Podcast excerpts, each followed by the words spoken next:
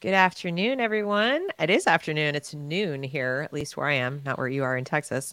Uh, welcome to The Reason We Learn. I'm your host, Deb Fillman, and I am very fortunate today to have Keri Smith of the Deprogrammed podcast and YouTube channel, too, right? Are you yes. on YouTube? Yeah, yep. on YouTube. Right, with me today, and we have got a great show for you.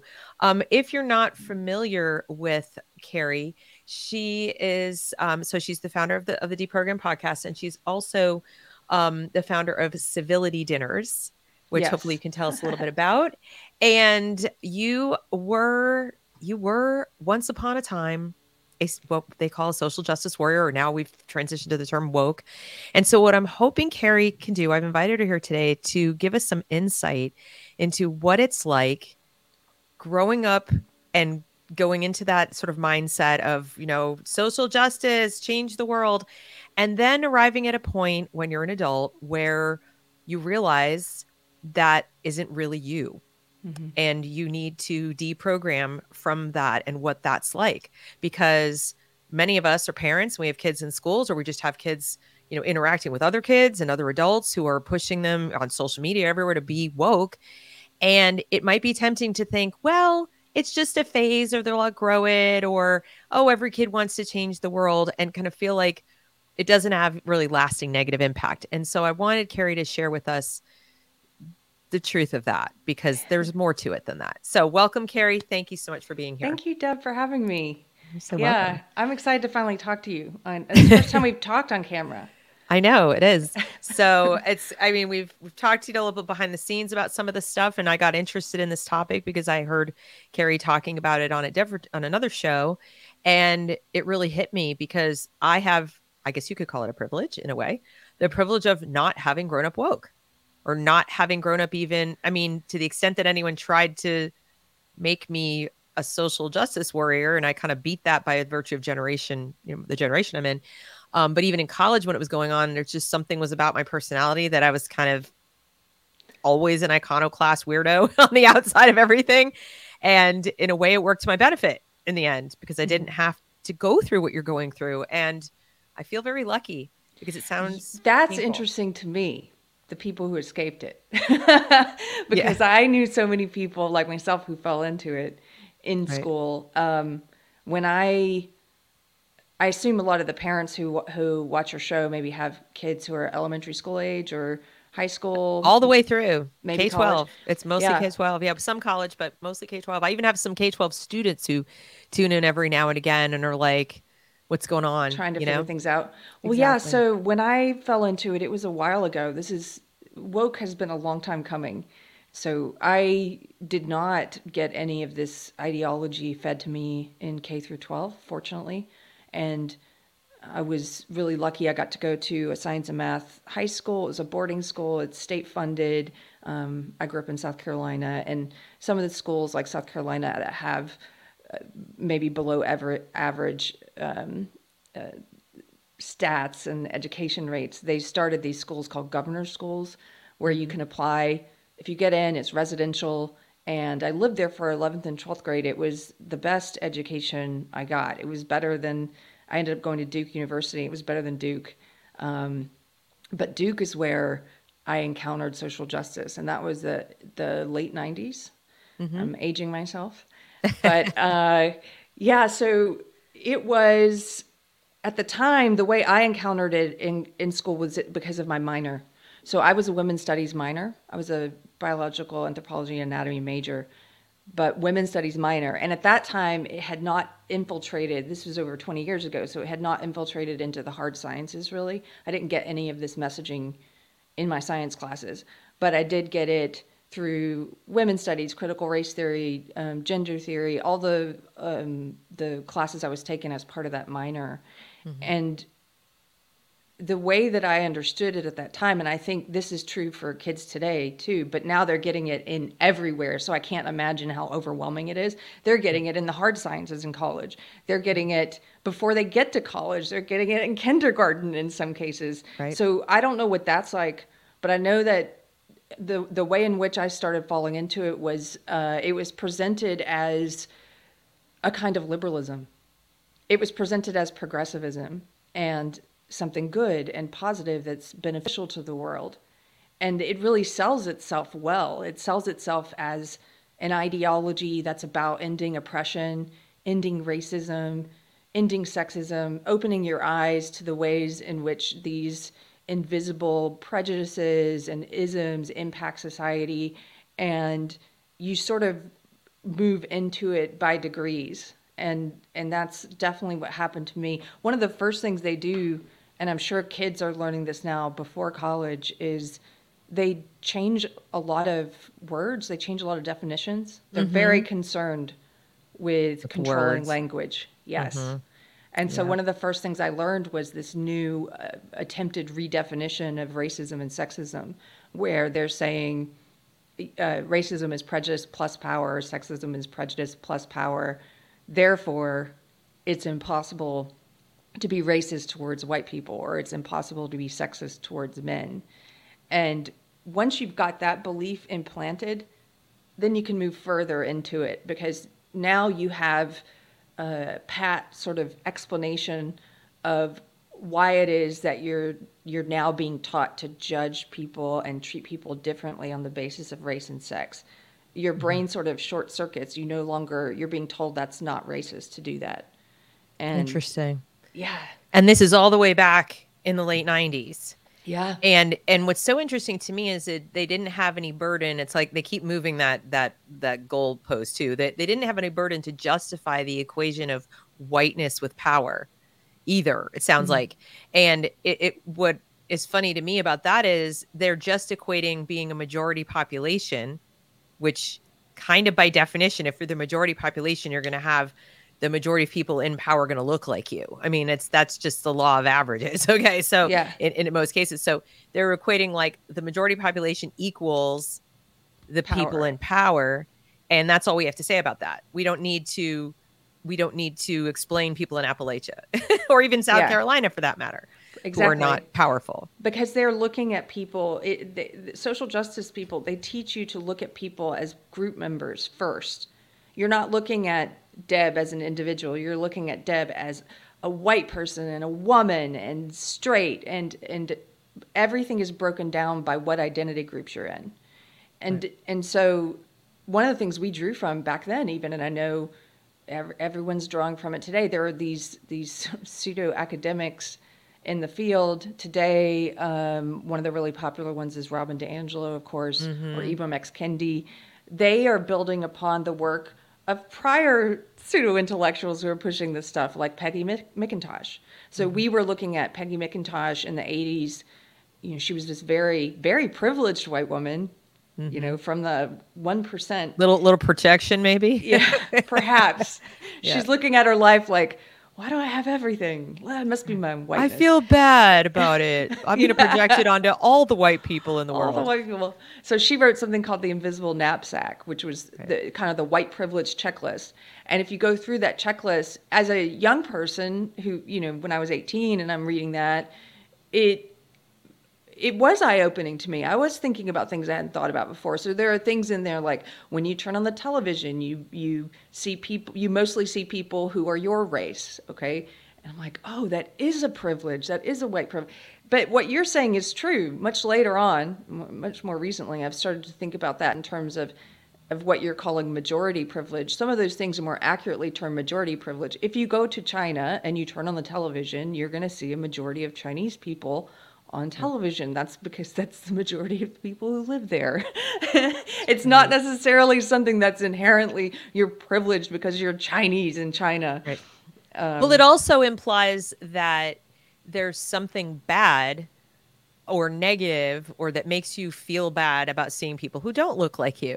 Like that that act in and of itself is a negative thing objectively yeah. speaking. So in other words, if I went to Africa and I turned on the television and most of the people in the television were black, that somehow that would cause me some kind of distress or pain. Why right. would it? Why would Harm. it? Like I mean, Harm. I don't even yeah, like why would that harm me? First of all, if I didn't if I were a child and I weren't able to like put it together that well, I'm in a country where the majority population is black, that's why they're black. Even so, like I just don't think that's how children in particular operate. I don't no. think they sit there and go, I feel harmed because nobody looks like me. And yet that's the argument, and nobody ever has to back it up. No. No, there was nothing scientific about her paper, but it's been the basis of countless studies and books and, and other new terms that have been coined. So she coined the, the phrase white white privilege. You know, Robin DiAngelo is credited with white fragility, which built on the concept of white privilege. And they just continue constructing this Tower of Babel of, you know, the social justice ideology. And it's all resting on sand. I mean, if you get down to the bottom of it, it's like, what were the foundational texts here? Okay, an essay. A rich white lady wrote an essay in a magazine. Yes. There you go. Another rich white lady wrote a book about how guilty she feels being a rich white lady. Yes. And suddenly we have, you know, sounds to me like rich white lady privilege. I don't know, but um I what I'm curious about is you you mentioned how it sells itself based on the goodness component. Yes. And we might be getting towards the why some people attach to it and some people don't and it's probably like a compliment to you and not so much one to me but the point being if you're a well-meaning you know good open you know sort of helping Maybe personality also could could be but point being like there may be like a personality type or even just a focus a worldview focus so um you know, most of us as parents want our kids to be good people. We want them to be nice and kind and caring. And, you know, while not all of us push the sharing because you have to message, I think, you know, thinking about my own kids, I wanted them to be nice people, like be kind was like a pretty mm-hmm. common thing, right? So if they're selling you as a college student on this is what it is to be a good person. Yes. And these are the PhDs, the experts, or the the adults who are in the position of power over you, it seems to me you'd have to be quite the skeptic to not believe it. Correct. Yeah, you would be. And it's I hear from parents as I'm sure you do who have children who've gone off to college in some cases where their daughter is coming home and speaking a woke or starting to to express some of the tenets of this belief system. And and sometimes they'll say to me she's such they want me to know she's she's a good person. She has a big heart. And i'm like no you don't have to convince me of that. I know. I mm-hmm. know. There are a lot of uh, especially women young women girls who they this ideology preys on their empathy and it's presented as uh, a way to do good and be good in the world and it's easy to buy into that. And and what you're saying, maybe there's a certain personality type. I think a lot of things go into it. In my case, and I'll just speak for me and no one else, but I was raised with a belief system. I was raised in the Southern Baptist Church, and I ended up walking away from that when I was when I was at the Science and Math School. Like so, around 15 or 16, I started walking away from that faith. I saw some hypocrisy, and I now I look back on it and I realize I allowed con artists and bad representatives, bad faith people to influence my view of Christianity. Um, but so I walked away from it, and there was a there was a, a gap there. There was a hole there for some kind of meaning, some way of interpreting the world. And now I'm, at a phase in my life where I'm wondering if if maybe if not all but at least most people need something like that need a belief system. This is the way of interpreting the world as you go out into it. And social justice filled that gap. So social justice if you if you want to break down where it came from I agree with the people who say it's sort of a marriage of Marxism and postmodernism. We were definitely reading Marxist writers in my women's studies classes. So, uh, Foucault, like there was that foundation of Marxism that was a part of it. But what they've done is they've kind of tweaked it. So, it's not.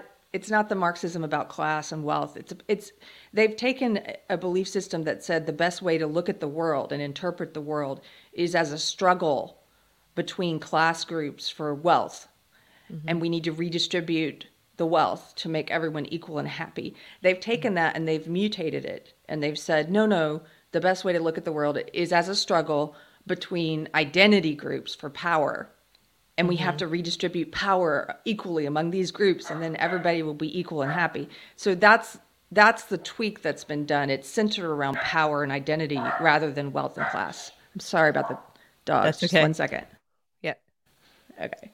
But what i find interesting is that you mentioned you know we redistribute the power and then everybody will be equal and happy. And that's another sort of hidden claim that people don't really question. Like why would you assume that being equal to other people leads to happiness. In other words, I don't look around at my neighbor down the street who drives a BMW and has a bigger house or even Elon Musk. Okay. You know, like let's get, you know, people who have a lot more power and a lot more money than I have.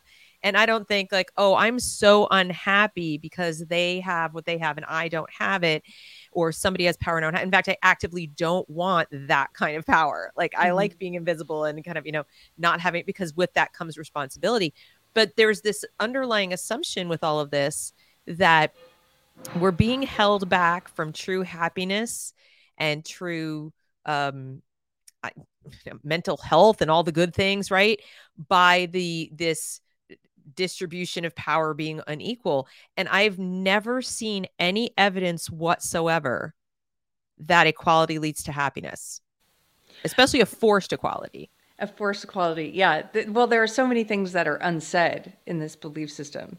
Right. So, the, most of the people who are in so- social justice are never uh, interrogating to, to, this degree the belief system. They're not actually sitting down and having conversations, Deb, about like, what is equality and do i believe that human nature would allow for everyone to be you know for us to reach this utopia if only we forcibly redistributed power and made right. sure there was the correct percentage of women in stem and women as garbage truck drivers they, they don't talk about that part but uh, or soldiers frontline soldiers right you know? right but if only everything were reflective of the percentages of representation, then then we would, you know, then everybody would would have no like, reason to complain. Not realizing that a lot of what's driving the ideology is a, a desire to complain.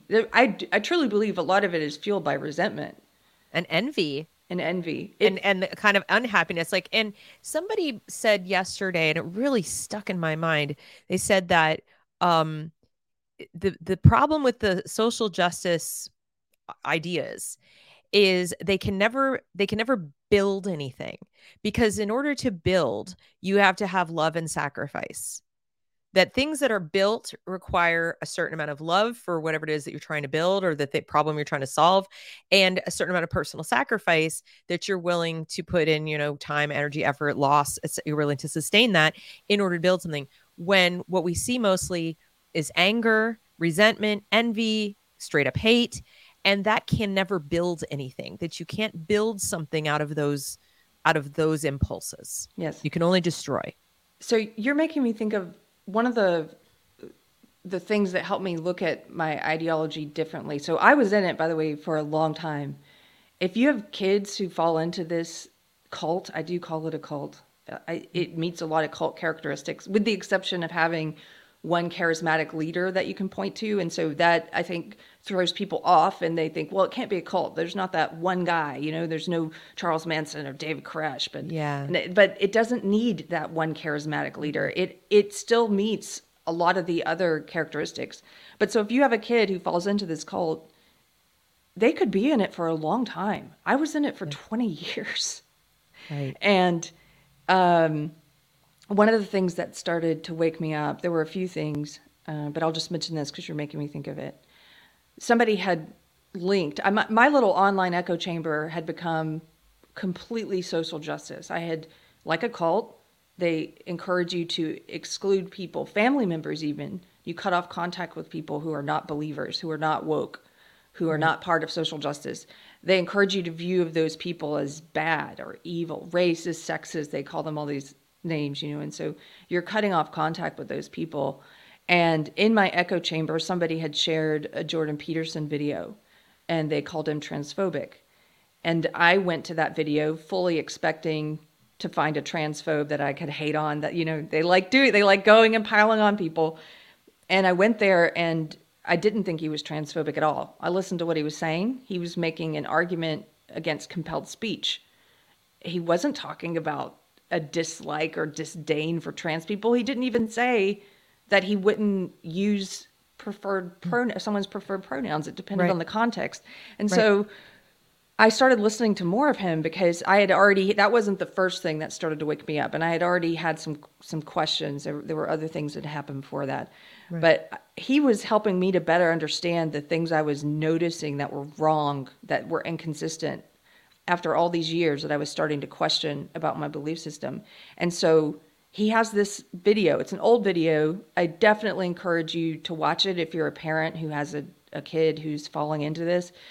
Um, because it's not explicitly calling out woke and it might be the kind of thing that they would listen to it's something interesting it's an it's an old speech of his i think from the 80s and the video was called tragedy versus evil and in it he was talking about the uh, cain and abel story in the bible and he was saying this story is really interesting as an allegory for mm-hmm. two different modes of being in the world two different mm-hmm. ways of living. You could look at this story, even if you don't believe this actually happened, you can look at it as an allegory. And so mm-hmm. you've got Cain, who, what happens in Cain's story? He doesn't make the necessary sacrifices, or he doesn't make sacrifices that are pleasing to God. Um, but he doesn't make the necessary sacrifices for what he wants. He's entitled. He feels like he's owed everything. He's resentful. He blames all of his problems on his brother, on others, on God.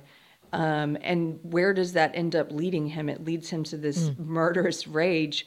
And then you've got Abel, this other mode of being, which is gratitude. He's grateful. He makes sacrifices. He uh, is not entitled. He's humble. And those two different ways of being in the world you'll really diverge the older you get if you stay in those ways of being. And so I know I'm talking a lot about this, but this was so impactful to me. I was like, the first time I heard it, I think I was at the gym and I, I, I just listened to it again because I started thinking about social justice and how it's really about behaving like Cain in every interaction. Right. In your life, sounds like you started to question whether this was a a way of living that would lead to you thriving, or not and right. you know when you when you're reading and when you're thinking about that story you're thinking like what so what am i doing here if this isn't going to lead to my personal like it, it sounds like it almost snapped you out of the collective mindset and into your own mindset and thinking like is this the kind of person i want to be and yes. before we get too far i want to bring that back to this comment here um, thank you for the super chat cheeky mirror um, my dad is a math tutor. His hero is Marva Collins, mine too, by the way. He is white, she is black. He saw the trait of great teaching as the trait to emulate. She didn't need to look like him.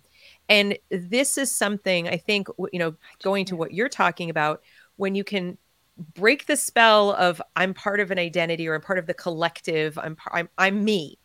I'm just me, then these these identity markers of what race somebody is, what somebody looks like, whether what gender they are, whatever, it's not as important as what they're doing, what Correct. kind of person they are. How, yeah. What do do I want to emulate how this person is living their life? Do I see like I'll hear from other people they'll say what snapped them out of it is they picked up and read some Thomas Sowell and said like wait i want to emulate this guy i don't want to emulate these people yeah. but you first have to something has to break Click. that spell that you're not part of this Borg and you know you're not a white math tutor you're a math tutor you know you're not just a woman and you know like part of the woman group or the social justice warrior group you're keri and when you do that then it doesn't matter what everything you're looking at with the traits. You're also taking your power back when you do that. Yes. Mm-hmm. they really this belief system if you get really far into it and again it's by degrees like with any cult i don't think people really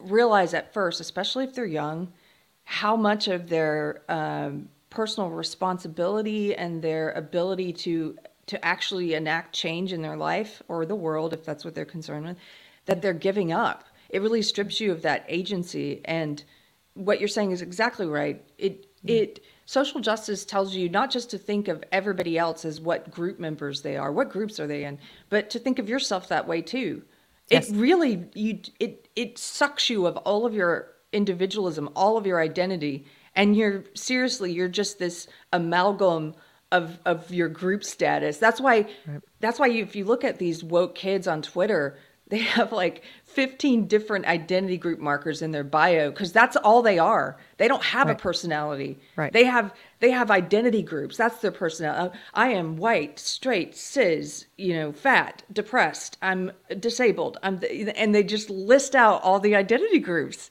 yeah what a poor substitute right. for having an actual personality and right identity. and and you know what's really sad and i've tried to make this point on the channel before is if you read any books about verbal abuse one of the characteristics of verbal abuse so if you're in a verbally abusive relationship as an example one of the markers of the abuse is the the way of speaking that attempts to deprive you of your personal power mm. that essentially attaches responsibilities and obligations to you that are you know can be subtle. And there's neuro linguistic programming that can be used whatever. And as i read this chapter about verbal abuse because i kept thinking i had read this book a long time ago and i won't say why.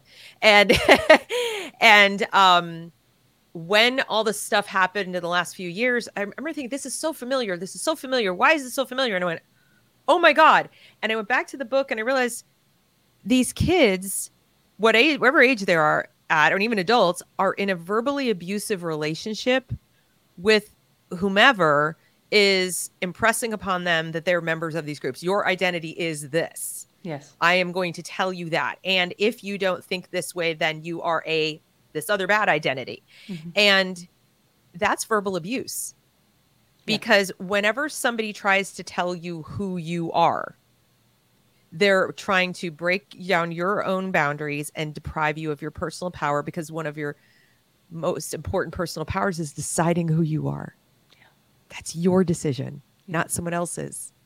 Right? So it'd be like if a husband said to a wife, "You're my wife, and you do this, and you cook, and you clean, and you stay home, and yeah. you do this." And it, that, how is that any different than assigning identity group, assigning a person to identity groups? And we would easily recognize that as abusive. We'd say, "You don't get to define her. You don't get to say what she what she has to think, what she has to do, what she has to say, what she can't say, who she can't be friends with. Like we would instantly say that's abuse. But when it's happening to her kids and it's the teacher, or it's happening in college and it's the professor, that's not the first thing that comes to mind is that person's being abused. Right. But they are. It's also it's it's it's not just the professor. Uh, it, it's the social group. I think that's probably for kids an even bigger part of the problem is that they're if they're in a community, um, let's say at their school or online and on Tumblr or wherever, it's the social pressure from their peers. Exactly. I remember there was a study done a, a few years ago about how kids. It was over fifty percent of college kids said in a study that they were afraid of st- of saying what they thought about things.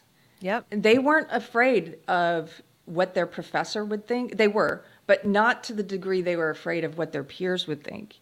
Mm-hmm. And so it's that whole conform- conformity thing about allowing your peer group to influence the way you think about yourself, the way you define yourself. And you're exactly right. It becomes this sort of abusive relationship where you're making yourself small and you, to try and fit in and to show that you're a good person because everyone around you has accepted that this is the belief system to do that and and yeah, it really it really strips you of any personal autonomy or individualism. And sometimes I look at these kids and I'm like, like I was at a thrift store a couple months ago in Austin. Mm-hmm. You know, keep Austin weird. It used to be kind of hippie and it was cowboy and biker culture and you know Willie Nelson and music capital of the world and all this stuff. Well, now it's become very woke, very conformist, right. and I was in this thrift store and there were these three kids in in line. I don't know, high school or college age, and they all looked exactly the same. They were all uh, some kind of uh, at least what they were trying to signal is that they're non-binary. They were all genderqueer in some way. I'm sure they all had the brightly colored hair, the piercings, the tats, and they all had a mask. And it was just like you are trying so hard not to conform to society standards, right? But look at you. Look at the society you're in. Look at the echo chamber right. you're in. You are the right. biggest conformist. Like there's right. nothing about you that I look at I don't look at that that kind of a, a, a college age kid and go, wow, what a free thinker. It's it's the opposite. Do you know people think this? I I, I didn't say anything to them, but I was just wondering like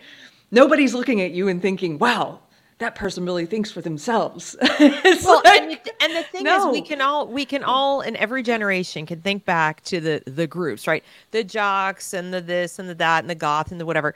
But and we like the hippies. But here's the difference that I see between the standard rite of passage of adolescents and college age kids to find their little tribe and kind of conform with their dress and stuff and do it, and what the woke stuff does they've attached, and you made this point earlier as far as it being cult like, they've attached a virtue. So not only is there only one appropriate cult to belong to, but it's the only way to be a good person. Yes. So we wouldn't have said in the past that, like, you know, you might look at the hippies and go, oh, those little hippies or whatever, they're druggies, or oh, look at the jocks, whatever. But you wouldn't have said, like, the only way to be a decent human being worthy of life, like literally worthy to be respected and and have their rights respected and be able to speak freely and all that, which is a right. The it was jocks or something. Like we wouldn't right. have done that. In fact, you would yeah. have said like, wait, that sounds vaguely like Jim Crow and you know racism. Like yeah. that sounds really extremist. And yet here we are. Here we are. You're right. It's it's almost this uh this merging that's happened between just like the natural um tribes and communities that form in adolescence where people try and find identity within a group and then they've tied they've put a religious element on it. Right. And and so there's a lot of things at play. That's why on de- deprogrammed i've been doing it for three years now um, but it is as you said it is a new channel. I was doing it on on safe space for a while. Uh, but but i've been able to have these conversations for three years because there's so many things involved in why this happens it's uh, psychological. It's um, it has to do with philosophy. It has to do with uh, I think spirituality and God. It has to. It, there's so many different ways to look at like why is this a phenomenon and why did right. it take off and go mainstream. When I was pushing it, it was a little different because it wasn't culturally dominant like it is now. Right. And so back think- then it was easier to think it was easier to think that yeah, you're res- I'm resisting. I'm fighting the patriarchy. This is not cool. I mean, it's cool because it's not cool. You know, it's cool because it's not part of the mainstream. And now I don't know how kids are convincing themselves of that because now it is the dominant. McDonald's is speaking woke. Why do you want to speak what these corporations are speaking? right. at least the opposite. Right. right. At least when I was coming up, I could be like, "Look, you stupid corporations. You're look, you're not woke." But now they're woke. So what's the what's the appeal? That part of it does, still doesn't make sense to me. I'm like, well, unless unless they've gotten what you know, some previous generations, especially those who've had their brains scrambled in terms of, you know, they didn't they didn't get a chance to develop any kind of critical thinking skills of their own. You know, so it wasn't just I want to adapt my outward appearance to this this group, but it's also like I literally don't have a thought in my head. Like I won't know who I am. I'm yeah. hollow as Jeremy Adams wrote in his book, um, I think it's called Hollowed Out, about this generation, and that they they're terrified, and it's why they react so violently if you criticize something about one of their identity markers, whatever, because they're nothing else inside. Correct. They don't have anything else going on. Correct. And it makes you, I think it makes people, well, it's unhealthy psychologically for a number of reasons. One is because your identity becomes so merged with the ideology. As you said, there's nothing going on, and there's this deep seated sort of background anxiety that a lot of these people have. Um, you're more prone to uh, emotional outbursts, outrage, everything triggers you. And the belief system, social justice, it, it encourages that. It encourages this sort of, I think, emotional instability that that um, you're looking at the world as as this oppressive place that's out to get you because of what group status you have and and if you go into the world like that every day i went into the world like that where right. when i say it's a belief system it's not just like well, I believe these things to be true. Racism equals prejudice plus power. And, you know, mm-hmm. you cannot dismantle the master's house with the master's tools. Like all these different phrases and stuff they have. Silence is violence. But, but it actually impacts the way you behave in the world because you go out in the world and you're like, well, that happened to me because I'm a woman. You know, you're primed to look at every interaction, even the smallest things. They teach this. They say uh, the question in any situation is not was racism at play it's how was it at play they mm-hmm. assume mm-hmm. they tell you to just assume all the time that racism is at the root of everything sexism is at the root of everything check your, in- check your internal bias but assume this yes exactly make these 25 assumptions about people but but check your internalized right. bias. and then because of the social pressure i mean think about some of these kids so you've got that that pressure to conform within the social group. You're being told this is the way to be a good person. Everyone around you believes it. And right. then you start to self censor. This is human nature too. You almost don't need the group anymore to keep you in line because you start to develop this internal censor in your head where every word that you utter or type online, you're monitoring it yourself to make sure that you don't accidentally, unintentionally trip some wire that causes your social group to pile on you. This happened all that this happened prior to social justice going mainstream. I mean, in my online communities, this happened all the time. It was constant infighting and and warring. Like they don't have friends, they have allies. They have ideological allies and they will turn on you in a second if you say the wrong thing. It's like because they have to show they're a good person by being part of the mob that piles on you and educates you. So if you say something, this is an example I use a lot because some people haven't heard this one, which is surprising because this one got pretty big for a while. But um, there was a, a, I saw somebody get piled on because they said Elizabeth Warren is my spirit animal. Now this is a social justice person saying this online, but their own community jumped on them Spirit Animal is racist now. Spirit Animal is appropriating Native American culture, and you're not aware of your white privilege and using that phrase. And you need, and you know, then there's lots of genuflecting and apologizing. And I'm so sorry, I didn't intend that. I won't use that phrase anymore. And so now, what happens to that little sensor in your head? Now you, now you've got another box to check off. Anytime you say something, make sure I don't say spirit animal. There's a whole list that you put it through this filter before you even utter a word. And I think it affects people who wouldn't consider themselves social justice warriors or woke either, because when you see the reactivity of people who are and how they want to cancel you and they want to get you to lose your job and they want to, you know, do all these things to you, that even if you think they're full of it and you don't agree with it, it's really hard to stand up for yourself. I mean, it's really hard to just say, I'm going to I'm I'm going to just say what I want to say and do what I want to do. You have yeah. to be independently employed or independently wealthy. You need to feel like really sure of yourself and sure of all your other relationships to take that kind of stand these days even if you see it as what it is. Yeah. Um and so as you pointed out it's a it's a, a means of controlling, you know, thought control and behavior modification for everyone. Yes. Um, and I think it's important too that you pointed out that they don't have friends because I want parents to hear this. You know, when you look at your kids and their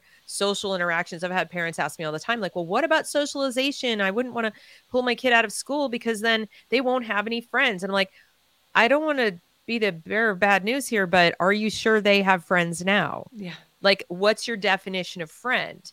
See, all of our definitions have changed. You know, what, like, what a good person is, what virtue is, what character is, what racism is. So what friend is, why wouldn't that change too? Yeah. And they are they are little a lot of these people they're social enforcers and they're they're making sure your kid stays in line and maybe your mm. kid is making sure they stay in line. And yeah, and maybe the socialization, maybe the, you know, I don't want my kid to feel weird. Maybe they're feeling weird every single day being in a situation where the sands are constantly shifting beneath them and they don't know like if it's okay to be i mean my eldest daughter experienced this it wasn't okay to be straight. Yeah. Oh yeah. i mean her best friend was not and aligned herself with the with the club right? The gsa club and you know lgbtq blah blah blah. In fact they took over the creative writing club. It was supposed to be a creative writing club. And my daughter joined it. And the gsa members basically came in and so dominated it and took it over that she was literally the only cis straight person there and they were relentless like yeah. relentlessly bullying her to the point where she left the club even though she was there to do creative writing because she just said i can't i, I can only be me. Like i mean this is who i am but she was the one on the outs. There's that pressure. So so if you think of it again like it's an ideology that says the best way to look at the world is as this competition for power between identity groups. And like marxism they they divide these groups into oppressor or oppressed. And they also interchangeably will use the words privileged or marginalized. Yep. and so within the ideology if you're in a social system that that upholds social justice let's say your kid's school let's say they're all woke so within that that culture, it, it's better for you if you can check off more of the oppressed groups, more of the marginalized groups. Right. The because, intersectional yes, matrix thing. Yeah. Yes, that's you get more of a voice. They'll tell you if you're white to shut up and listen. You know, if you're a man, shut up and listen. They will rob you of your voice and your agency. Why? They justify it because they say you're an oppressor. You have power. You're privileged. You have power.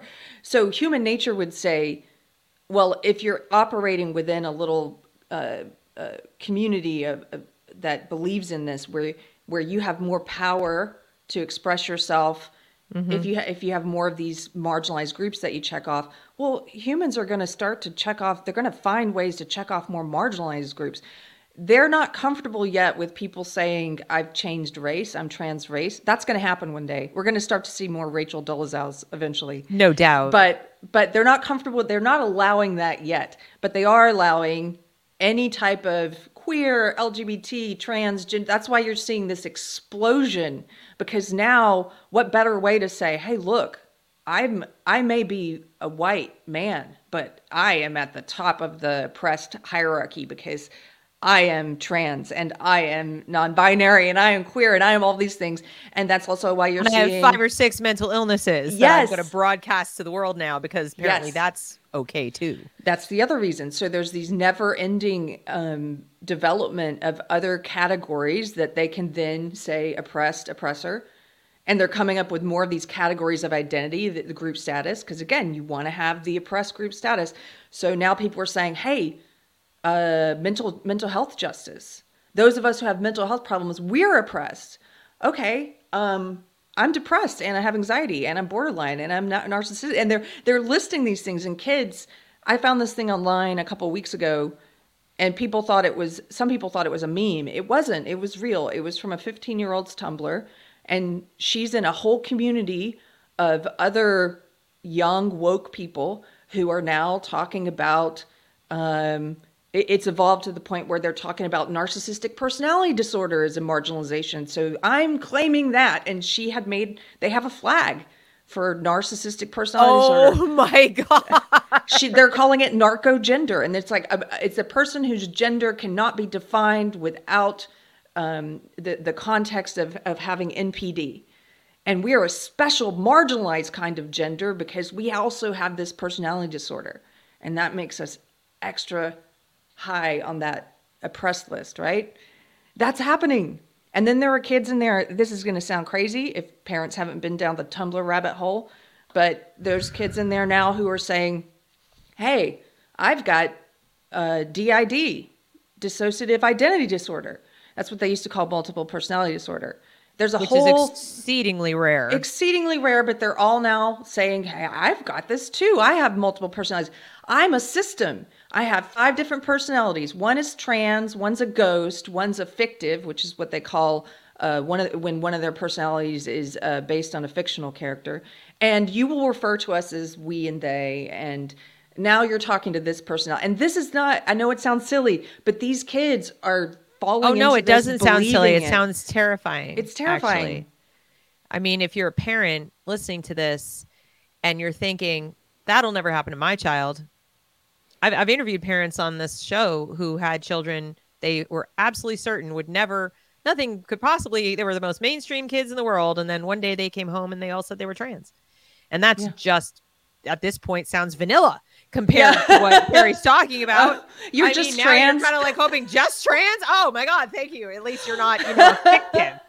And right. I don't mean and I don't mean to make light of this. This is very serious. It is. Um, one of the things, you know, getting back to the idea of sort of a, a cult, um, one of my locals members mentioned Gnosticism and said that this is kind of like a Gnostic sort of a faith, if you want to look at it that way, in that they're they have secret knowledge.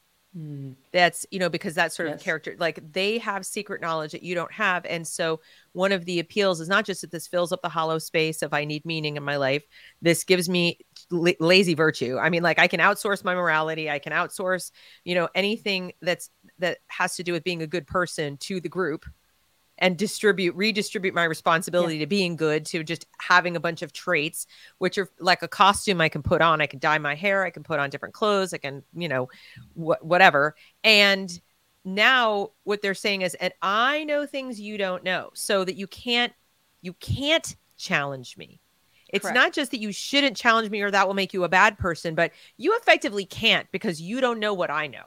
I have special knowledge and it feels like they're moving in that direction where they're they're getting to this mystical level with some of the stuff. And absolutely. Well they also i think every parent should know if your kid is speaking woke now everything that they're learning in this belief system all words are just tools for manipulation not for communication. Right. for them they look at them as tools for manipulation. And everything that they're being taught is used to help them, help those who are in the cult, shut down communication and shut down any criticism and any questions, any discussion at all. So it's like an orthodoxy. It's only the belief system is allowed. And and look at all the phrases that they have adopted. They'll what you're talking about where they say this sort of special knowledge, they call that lived experience, my truth you don't get to argue with lived experience. And they'll use that as examples. And people probably heard if you're having a conversation about race and you're not speaking the ideology or the, the some of the beliefs of the ideology about race, right? Then if you're white, then they say, oh, well, you don't get to argue with lived experience of black people. You don't get to speak on this. You know, that's your white privilege. We have special knowledge now, if you point out, hey, this black person over here doesn't agree with you either, right? They have lived experience that doesn't agree with yours, and they're like, well, they're a tool of yours. They're a tool of white supremacy. They're being used. They take the agency from that black person and say that's not their opinion. They've just adopted that from you're using them. All black people agree with us. Well, not that one or that one or that one, but all the all of the all other... the good ones. yes. All the real ones. all the ones worth right. talking to and that we aren't going to block and and and you know stonewall and get and interfere with and all that and and it, it you know it's i think the frustrating thing for a lot of parents is that it's so transparently wrong right like incorrect in terms of how the world really works it's so transparently oppressive like the opposite of what it says it's going to be it is and yet they have done such a phenomenal job of constructing this this cult this ideology whatever that breaking in is really really hard. Yeah. Now you've made one suggestion as far as the jordan peterson video. What other kinds of things can you think of if anything that parents can do to try to sort of break the spell or get through to their kids i mean obviously i would never advocate that somebody say don't be this way because that's never going to work right but it, it feels to me like they're under a spell. Mm-hmm. And when you describe what happened to you, it was like something got through a crack, like mm-hmm. something kind of broke the spell, put you back inside yourself, and made you more protective of your own perception of things than of your membership in this yes group. That's a great way of putting it. In my case, it was emotional and um, I eh, so I started waking up in 2016 during the presidential election, and I believed a lot of things that about Trump that I no longer believe. Not that I think he's the great. I still think he's a narcissist, but but I believe that he was uh, back then. A lot of the lies about you know he's a demagogue and he's he's out to he's he's racist and he's sexist and he's homophobic and he's going to put people in camps and he's a real you know uh, they compared him to a famous fascist dictator and and I believed a lot of that and I also believed the media plays a big part in this now because the media is is I think they've always been engaged in propaganda, but now they've adopted woke as part of their propaganda as well. Right. And um, I believed that at Trump, that Trump Trump fans were the violent ones. That was just right. kind of a, even though I hadn't seen anything, that's just one of these beliefs that that gets pushed, and you start to adopt these opinions that you don't realize are not your own. They're just the opinions of your group. And what happened was I went down a rabbit hole on YouTube of videos of of people on my side good people, leftists, um, attacking Trump voters. And I had never seen those videos before. And it, this was at a time, 2016, it was before YouTube had really clamped down on the algorithm. And so you used to get recommended, well, if you watch that video, then watch this one and watch. And now they've really tweaked that. So you mostly just get CNN clips now. But back right. then it was a lot of uh, user uploaded videos. And I was just watching scene after scene of these people coming out of Trump rallies and being assaulted.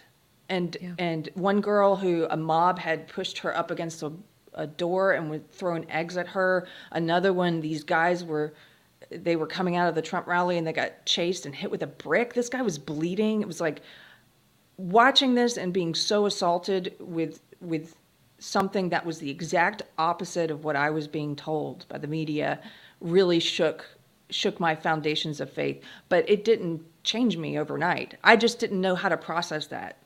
And mm-hmm. it left me in tears. I watched a lot of these and I really thought at first if as I started thinking about things over the next few months, it was like if I can figure out how to articulate this the right way to my tribe, I can help them see what I've seen. This is wrong. Let me figure out how the, to best explain this. This is this is violence. This is this is not right. This is not liberalism.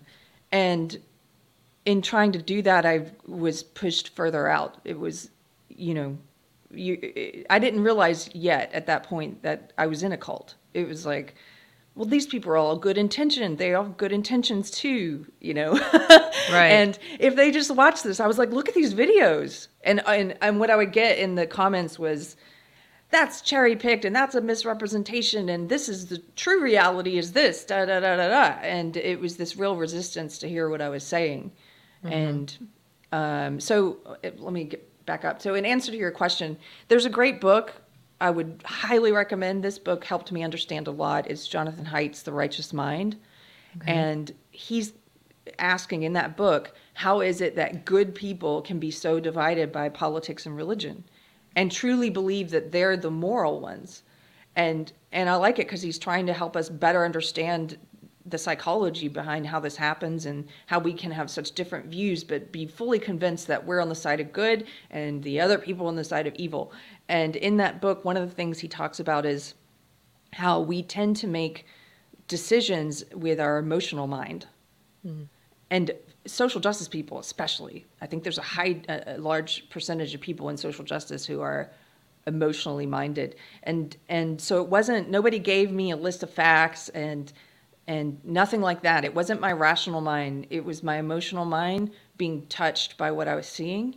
And that opened my mind up a little. So then I started receiving information. I couldn't receive information before that. If you had said, read this article about, um, let's take an issue. So the left will say, uh, people on the right are evil because they don't want us to, ra- to, to raise the minimum wage and they don't care about people because they why wouldn't you want us to raise the minimum wage and pay people more and if you had sent me an article making the case that well hey people on the right don't want us to raise the minimum wage because they care about people too and they think raising the minimum wage is going to put people out of work and cause layoffs and cause people to cut their staffs and it's going to have a negative impact on people that's why they don't support it if you had sent me that i would have said first thing, oh, that's the Daily Wire. I'm not reading that. Like, right, exactly. Like, or wherever it came from. You know, it's like, no.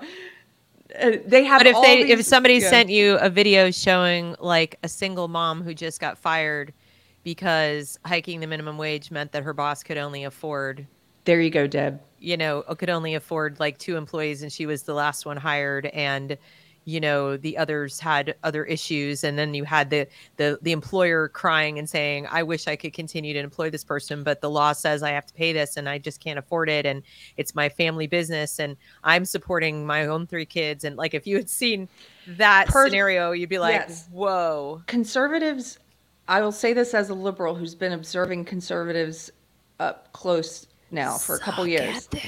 They're not good at storytelling. No, Horrible. they don't know Absolutely how to personalize awful. things as well as liberals know how to tell a story and personalize it. And they, uh, there's another great book. Um, oh gosh, Love Your Enemies, and I'm blanking on the guy who wrote it, but author, some author.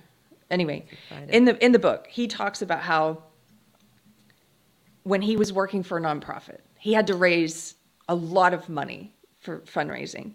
And if he were to go out and just say, here are the stats on homelessness, poverty, um, hunger, here are the stats on hunger in this African country. We appreciate your donation. He's like, no, stats, cold hard stats, they don't they don't touch a person's heart. That's why you see the stories where they're like, this is, you know, right. uh, uh, this is um, a, a Jama or whoever. He right. his, his story. He doesn't have food to eat. He had to, and they personalize it. And I would say that's that's something that conservatives could stand to do. That's why better. we see the little puppies in the cage for the yes. for the animal stuff. oh my god! I don't care who you are. Like you know, you get you're gonna be you're gonna be touched by that. So, um, it, it's it's a lesson that people need to learn because the left is really good at it um, always has been. And the tragedy of it is that I don't actually believe that the people behind the messaging, in other words, the corporate one, you know, the, the ones that are doing the corporate messaging behind woke ideas and university messaging, but I actually don't believe they are truly caring, empathetic people. Mm-hmm. I don't. I think they are quite ruthless and um, you know single-minded and focused and on and their focus is power and i think that what they know and know how to do is manipulate the mass of well-meaning people to do their bidding mm-hmm. and i mean history teaches us that whether it's mao or pol pot or stalin or hitler these people didn't care you know, they might have yeah. said they cared, but they leveraged the caring and the concern and the fears and the hopes and the dreams of ever others. And it's like the oldest trick in the book um and that's why i said it's like being in a in a verbally abusive relationship. That same person who would try to deny you agency and say you are this person because i said so and i'm you know in the i'm going to be the one bold enough and ballsy enough to do it that same person doesn't care about you. They'll say they do. They'll mm-hmm. say i'm just trying to help you be a better person. Yeah happens in relationships all the time. I'm just trying to out, you know, you're just falling apart at the seams. You need me to tell you these things because if yeah. I didn't tell you these things, you're, you know, you'd you would be a basket case. I'm doing Thank God for you, you that you have yeah. me. Yeah. That's, That's I mean, look at relationship the, abuse 101. Look at the people who are at so as we said there's not one single charismatic leader of social justice, but there's several what my friend Gracie West calls the high priests and priestesses of the movement. Yes. And Robin DiAngelo is a great example.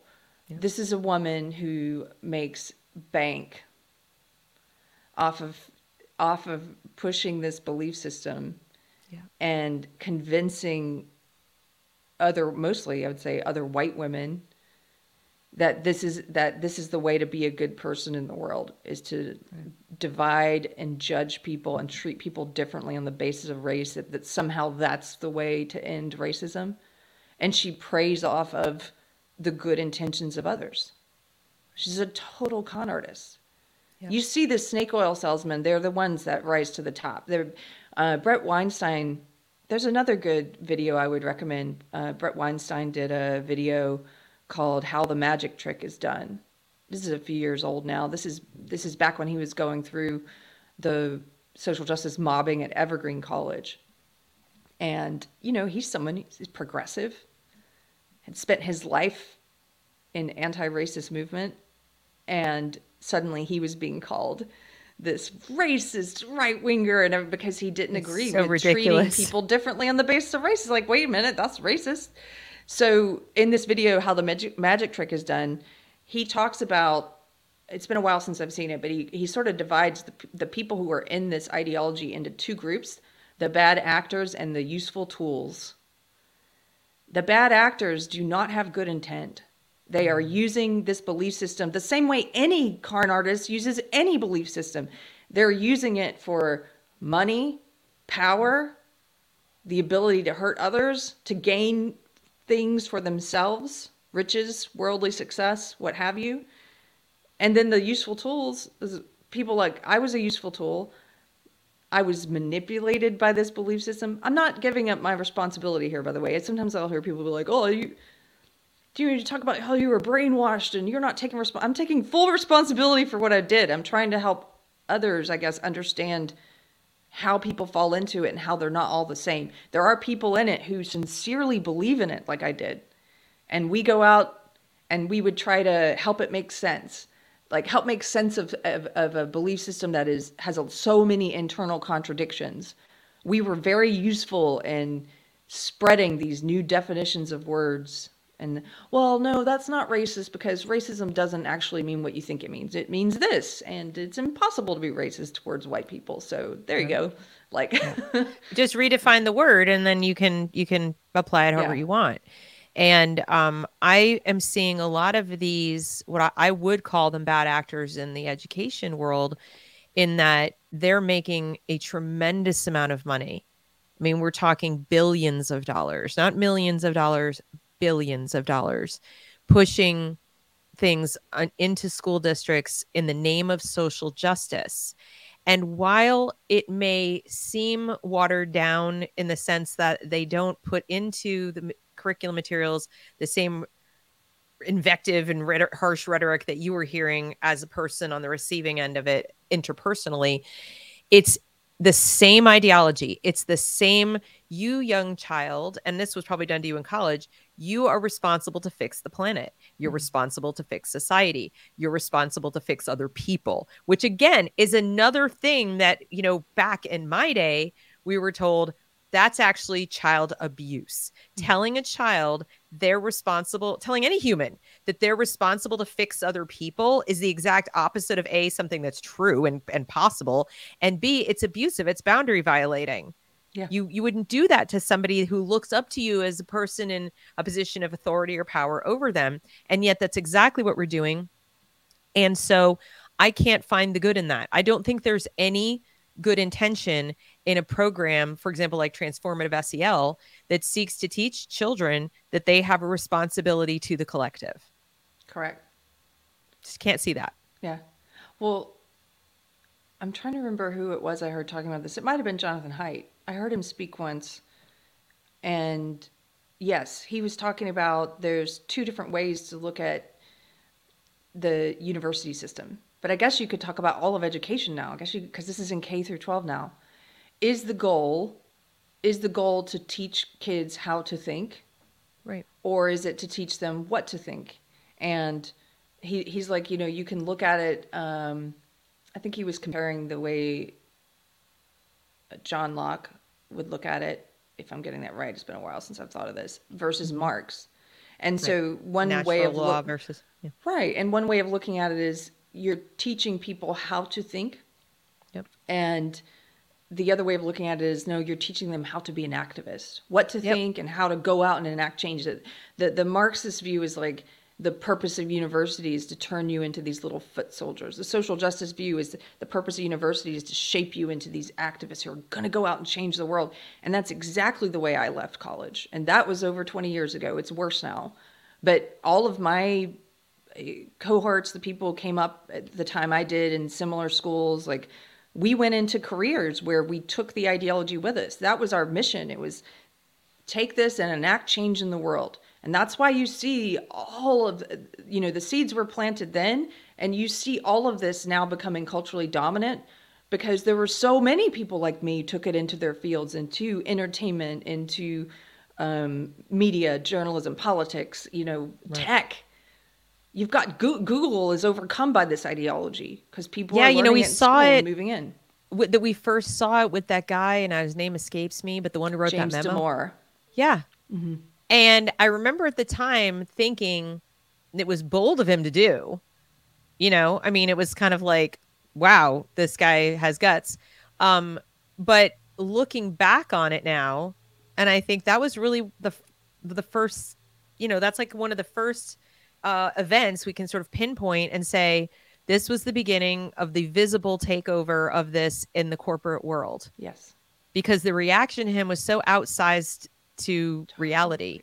Yes, that it was like bizarre. We saw a lot of those canaries in the coal mine. He was one in tech. Bret Weinstein was one, the university level. Yep, Evergreen. Yep, for sure. There have been so many of those who are like, "This is what's happening. This is what's coming." Um, when I first started talking about this stuff, so my process of leaving was pretty long. It's not like an overnight thing, and uh, I would say about two years. 2016, 2017 is when I was grappling with what do I really believe and trying to understand my ideology better. And I had a lot of fear about leaving. Once I had decided, no, I know what I think now, and this is wrong. And this belief system that I've been invested in for so long is the exact opposite of, of what I thought it was. It's like a betrayal. Yeah. Of, you're finding out that this it's like finding out a person that you let close to you for so long is is not who they said they were. It's like it there there's all these emotions that you're going through. And I can't imagine. Well, actually, I can imagine because it's similar to, but it would be only one person. I can't imagine what that feels like when it's your entire friend group or yeah. like you know all your colleagues. And you know the, the, the basically the life you've built for yourself is around people that you you can't change their minds and you no longer agree with them in a way that is fundamental. Oh yeah. It's it is it's fundamental is the correct word. It's at the very basic level of what is your house of belief constructed on? Right. and that's why i think psychologically it's so hard for people to leave a cult leave a cult of belief because everything is built on that foundation. They've built their whole life, their whole social circle, sometimes their career, everything they do, their relationships, sometimes their spouse, everybody's a part of it. And so if you there there's a, a book called Don't Think of an Elephant by um, George Lakoff. This is a book that I read when I was a leftist. It's it's by a leftist for leftists to better understand conservatives and and it, there's some big blind spots in the book because he doesn't realize it could go the other way too. Um, right. But the but one of the things he talks about is the way that our belief system is like a house, an entire house with a foundation. And if right. you're talking to someone who has a, a, a, certain belief system that's different from yours, and you give them a fact that doesn't fit with their architecture, that's why they discard the fact. It just doesn't fit. They can't put that window in the house. It doesn't go with it. They would have to tear the whole house down, down to the root, you know, to the to the boards. They'd have to start all over. And that's a huge process. I had to raze my whole house of belief to the ground and then start brick by brick with what do I believe? Let me construct a new house and figure out what do I actually believe? What's not a received opinion that I've just accepted as fact without really right. investigating it. And that, first of all, that takes a long time because now you're, you're, I mean, seriously, you're, well, do, do I believe racism is prejudice plus power? Okay, let's start there, you know, and then you're like reconstructing this, this thing, but that's, that's hard. It's emotional. I know people. Well, and you have to fill in gaps too, because yeah. the all the time that you spent in college, where they were, you know, teaching you things like that. You know, racism is, you know, race plus power power. That was time not spent exposing you to a different point of view. Oh, and so, you know, there are people there there's been a movement for quite some time to sort of ban the teaching of CRT in K-12 and I I mean, I agree with it in the sense that I don't think there's any redeeming features of critical race theory and I don't think you could teach in a critical I don't think you can teach critical pedagogy alongside of other pedagogy. First of all, there's no time. Second of all, be massively confusing. And third, it runs completely counter to American, you know, the American system and American ideals. So I wouldn't don't know why you would, right? Mm-hmm. So I'm against it, but I also I'm a free speech absolutist. So it's like very hard for me to say, you teacher, you know, the only thing I could say is like you've got to try to be neutral in the classroom but I don't love, especially at the college level, I don't think you can ban things. I mean, you have to allow for this exploration, but I really wish we could get more momentum behind. Um, I don't want to call it balance because there's no such thing, but at least encouraging and possibly even, I wouldn't say forcing isn't the right word, but evaluating professors on this basis of how well they do this. Okay. So if you don't do it very well, your evaluation won't be so good from your, you know, your peers or university that you need to expose your students to different points of view. Like yeah. you can't construct an entire women's studies class women's studies program from one political lens, ideological lens. There's there are women and have been women who have written and talked about what the life of a woman is like in western society or eastern society, whatever societies you're looking at from all different points of view. Okay. If you read Zora Neale Hurston, you're going to get a very different point of view than if you read, you know, Angela Davis. okay. Or yeah. like somebody else. So why wouldn't you have your students compare and contrast? Why wouldn't you allow them to wrestle with these different ideas and come to their own conclusions? Well, the answer is obvious because you don't want them to. You, you want, want them to come to the conclusion that you want them to come to. And that's so when you had to go through your transition, you it's not like you had a reservoir of other ideas to go back to and go, all right, you know, maybe these make more sense now that I've. Re-. It's empty. It's empty. they do. There. They do a good job of. You don't interact with other ideas, right? And and part of that is that internal censor that you develop that I mentioned. But you mentioned Thomas Sowell earlier. I never heard of Thomas Sowell until I started leaving my cult of belief he's not taught in any of the critical race theory classes, any African American history. Like they really push people to the outside of this belief system and then they make you afraid to interact with them. Like I said, if somebody had given me a Daily Wire article back then, I would have I would have engaged in genetic fallacy immediately. You're taught to do that even if you don't know what genetic fallacy means. That's what you're doing. You're saying I'm not going to engage with that because of the source. I'm not even going to read it.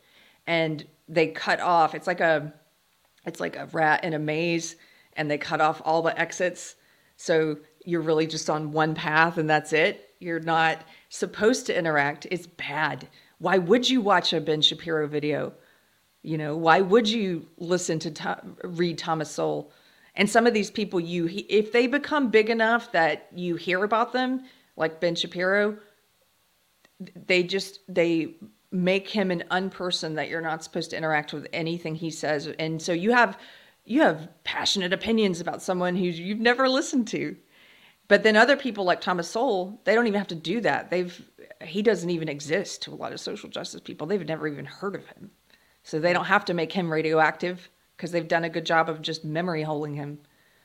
Which is just and and and part of the reason for that possibly is that he was a marxist in his younger years. Mm-hmm. And because he was more committed to empiricism than Marxism, when he arrived at business school, or I should say not business school, but he arrived at the at, at graduate school rather and was studying economics under people like Milton Friedman and so forth. And because he was committed to em- empiricism, he was like, I'll go where the data takes me. I'll go where the information takes me. And it took him right away from Marxism because it it pointed all the it pointed out all the problems and how it didn't work in the real world and it just you know it, mm-hmm. Marx got a lot of the fundamentals wrong and so that just disabused him of Marxism because he was willing to follow the facts mm-hmm. and he made a point once where he said you know if your goal is to help people and I'm going to get this paraphrasing wrong but if your goal is to help people how could you begin to be how could you be successful at that if you weren't starting with facts if you weren't starting with reality, then whatever you're going to come up with in the end isn't going to be helpful. Yeah. Because you're trying to help someone who's living in reality, right? And so a person like Thomas Sowell is the last person they want to expose college students to because you might follow along his intellectual development and arrive at similar conclusions or at least follow his process. And of course, empiricism yeah. isn't yeah. what they want you doing. Yeah. Well, that would be a suggestion I would say, you know, also is is you could try to get if you have a kid who's falling into woke, you could try to get them to read someone like Thomas Sowell.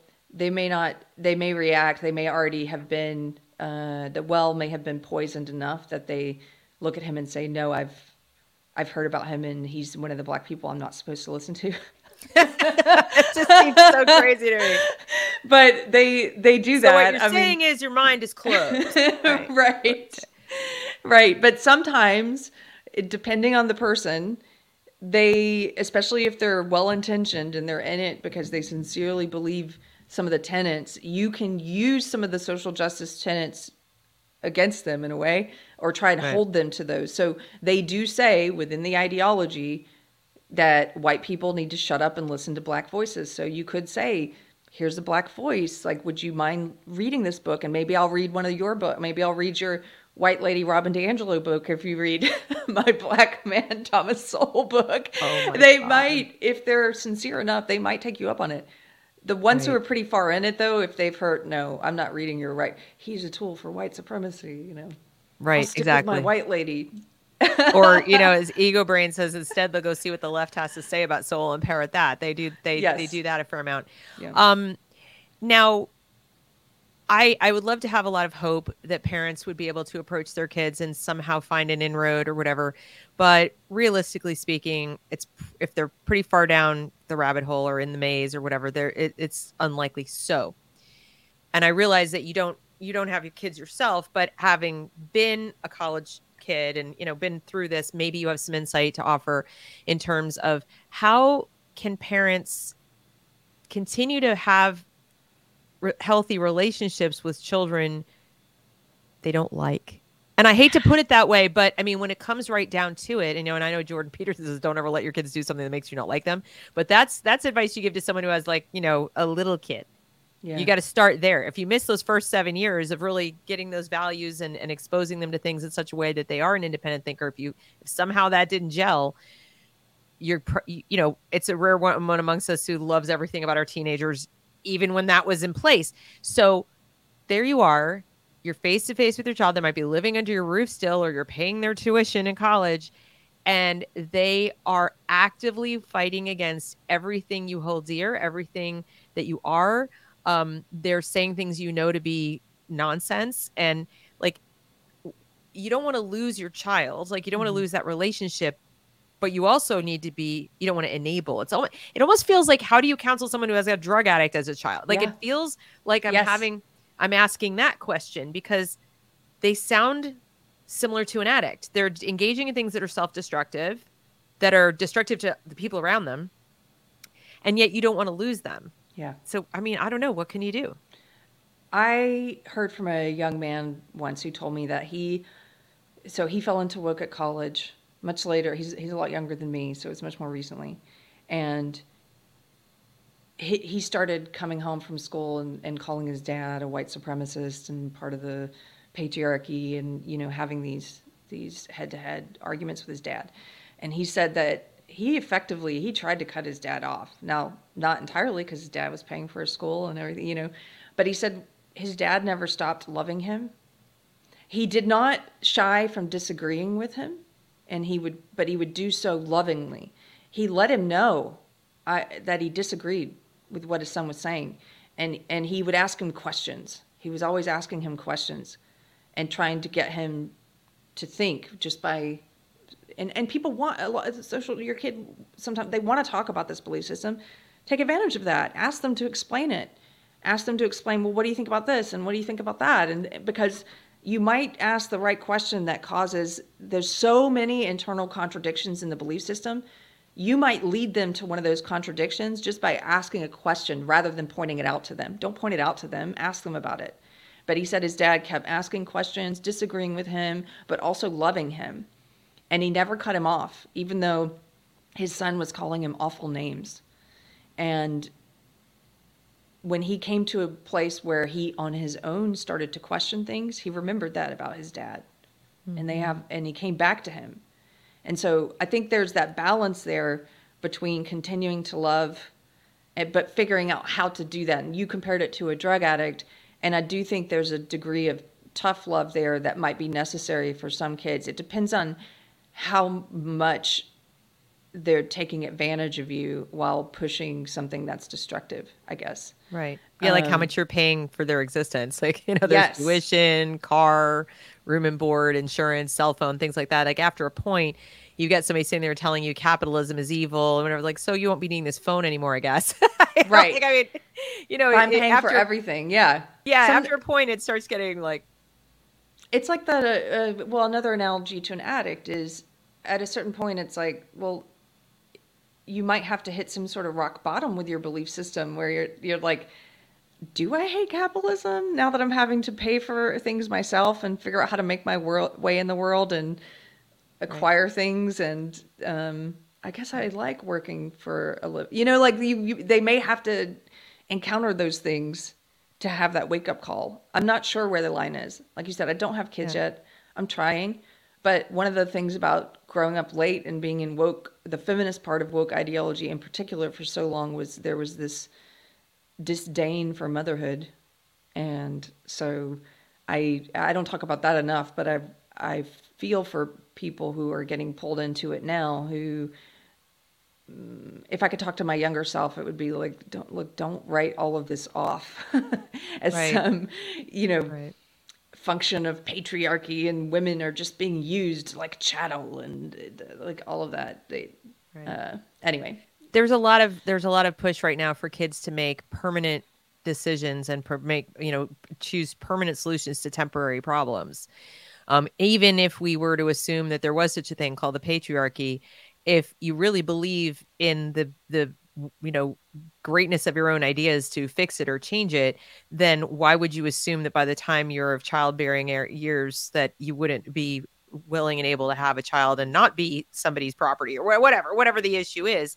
Like that sounds very hopeless to me you know like let's go be activists for a cause we hope to lose. If you're gonna say like i'm gonna dis i'm gonna dis you know i'm i'm a teenager but i'm disdaining motherhood 10 15 years from now it's like yeah. uh, okay i guess you plan to fail like that you're not gonna have any you're not gonna you're also not gonna interact with any men who are decent you know like right it just it, like you said there's so many internal contradictions but that might be a question a parent might ask and just say like but i thought you were working on that patriarchy thing so if you fix it like why wouldn't you want to have a kid? Right. but maybe your maybe your the, the, your partner will help raise it or what like you could ask questions like that and get them thinking about like, oh yeah, maybe. I mean, but then you have adults who are pushing kids to sterilize themselves effectively. Yes. Too. They are they are um that's another facet of the belief system is that once you're woke it's like you're done. It's the opposite of, of awakening. It's not present tense like awakening. Woke is finished. I know everything. I'm always going to have this belief system. And sure, I'm 16 and I'm going to sterilize myself now and have a double mastectomy. Like they they are pushing a lot of permanent decisions on people at a young age.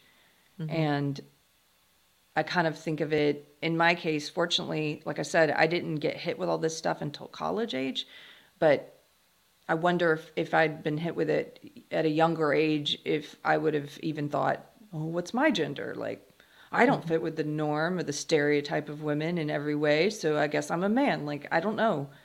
Right. I did, I did at a certain point, I guess, uh, I avoided one of my most regrettable decisions, thankfully. When I was 28, I was going to get a tattoo of a women's the feminist fist in the women's symbol. My, oh my god! On my arm. I'm so glad I didn't get that. My ex-husband, he was, uh, he was great. He was like, I don't know, like, what, you're always gonna want that woman symbol there. Yes. oh it's kind of like what you're saying, Deb. Like, are we never gonna win this battle? No. We're forever fighting. It's for, yeah, I'll be a 90 year old woman and we're still going to be angry and, you know, with a fist in the air. I, that's, and, and, and, uh, you know, it's, it is so frustrating. And this is, this is such a good point too, as adults, uh, know how much our ideas change over time so it makes it more horrendous that so many are going along and even pushing for this. That's something that i was talking about today. Um, it, things feel upside down Keri. They feel like you know we're saying kids are responsible to fix things. Kids are responsible to protect adults. Kids will only feel you know have mental health when they're perfectly safe when we actually know that a certain amount of stress and change and so forth is actually good for mental health. Like mm-hmm. striving and overcoming and falling down and getting back up is how we become resilient. There's different mm-hmm. components to mental health, and safetyism does not produce it. You know, no. being being, you know, we talk about the hover parents and you know, helicopter parents, and we know that they tend to have neurotic children who are anxiety ridden and so forth. And yet you'll have schools going safe space, safe place, safe, safety, safety, safety. And you're like, but if I decide I don't want my kid to go to the mall alone, I'm an overbearing parent. You know, it's like, come on, yeah. this is craziness. Yeah. So, you know, it's it's this weird, like everything's been turned upside down to now where I have adults saying little bitty kids need to learn about sex. Whereas we adults will be like, if I went back to talk to my younger self, I'll be like, men aren't even worth talking to and having anything to do with until you're like 25. I mean, obviously, I'm exaggerating. You know what I'm saying? Like, I would tell myself, my younger self, all those many, many, many, many, many hours you spent thinking about boys and relationships and sex and this and that and your college years, whatever, was a colossal waste of your time. Where did that end up? Where you know yeah. any of those people? Do you remember their names? You know, like and and and I was just talking to my 18 year old about that the other day. She's already seeing it. She's already like, you know, I kind of wish I could go back and tell my middle school self that like boys are dumb. You know, like why did I care about all that? But yet we're saying six year olds need to be told about sexual pleasure. I'm like, yeah, no, the yeah. opposite. We are in an upside down world. There's a couple of Bible verses about that. Uh, I mean, you know, woe to him who calls good evil and evil good. I think we're at one of those times in history, human history, where we've reached that crescendo where everything is completely inverted. Yeah. And that is also related to the abusive relationship dynamics that you're talking about where we even tell people things that are objectively unattractive yes. are beautiful right? Mm-hmm. and and and we're demonizing things that are beautiful mm-hmm. and turning it inside out. And this is something i think james lindsay talks about a lot is it's it's part of the marxist playbook. It's part of what people do to sort of confuse you because you your eye knows you know the human eye wants symmetry the human you know the human brain uh, like we're biologically and evolutionarily designed for you know to be attracted to certain things and to find certain things appealing and so forth. And so when the society says no it's the inverse of that there's something in you that feels uncomfortable. Yeah. Accepting that and that's what they're going for is the, the power comes when the people that you want to have power over can't manage themselves they're spending so much time feeling uncomfortable and like not okay that they're looking for someone else to make it okay yeah. and in of course conveniently steps and you're giving them this permanent uh, battle that they have to fight and and it's it's outside of themselves it's the yeah. all of your problems are the result of this oppression right. that's happening and all of the identity groups you're in and if only you could you could fix the world then you would then you wouldn't have this discomfort this disease. Right. You know they right. and and they i think that works for a lot of people. It worked for me for a long time. Yeah. you relate everything back to sexism racism homophobia. It's it's this constant like as you said this pressure they're putting on kids and they're teaching them at younger and younger ages that this is the way to view the best way to view the world and and you are a little soldier now and look at what they're doing with the climate change in kids, Greta. Look at what they're doing yeah. with gun control in kids. All the what's his name, Mr. Harvard, David Hogg.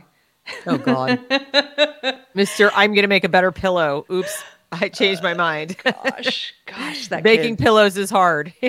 Yeah, I yeah I I. So do you have?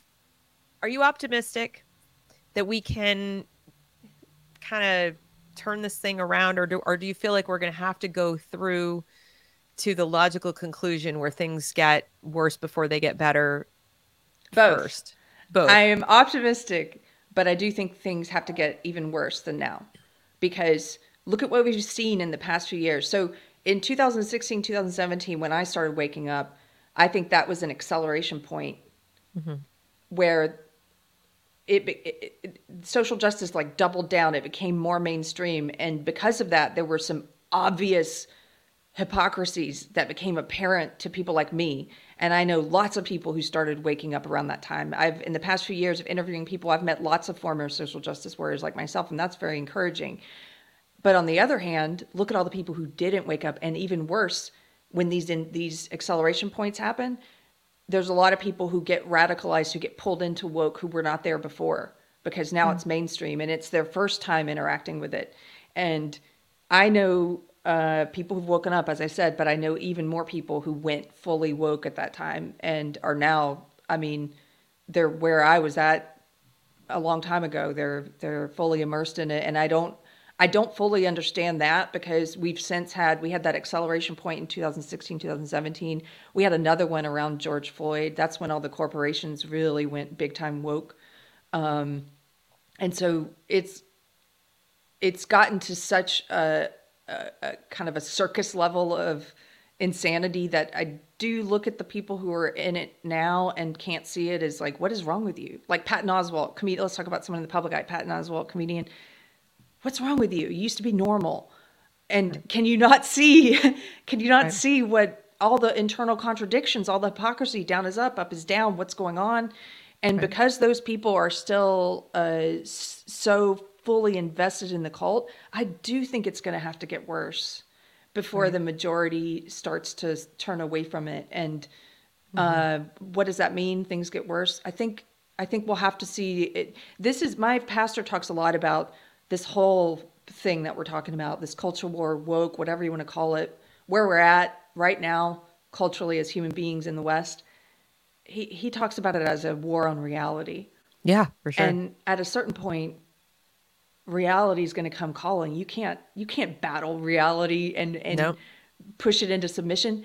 So what I think that uh, w- ways in which it might get worse are reality coming to call. Like if we see a terrible economic crisis, if if people's daily lives start to be impacted to such a degree that they can no longer live in this this uh, cognitive dissonance between the the fake reality and the real reality, if they're right. forced to reckon, right, come out of that that sleep that you're in and look at this world around you and look at the all the fruits of your belief system, look at the right. consequences of all of this well-intentioned ideology I right. think I think that has to happen. But I am optimistic because after that happens, well, I mean, well then, the, reality yeah. wins, right? I mean, and and like you said, yeah. it, it, after that, um, and I think you know when you're talking about the people still getting sucked in, one important component um, for parents to remember is how many of our children are woke adjacent.